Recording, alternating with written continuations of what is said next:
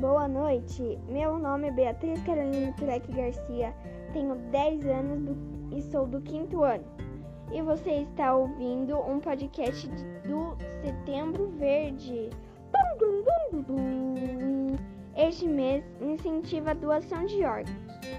Mas você sabia que além do Setembro Verde há o Setembro Amarelo e o Setembro Vermelho? Você acredita que o Paraná tem 1.641 pessoas na fila de espera por um transplante? É muita gente, não é? Então, imagine no Brasil inteiro.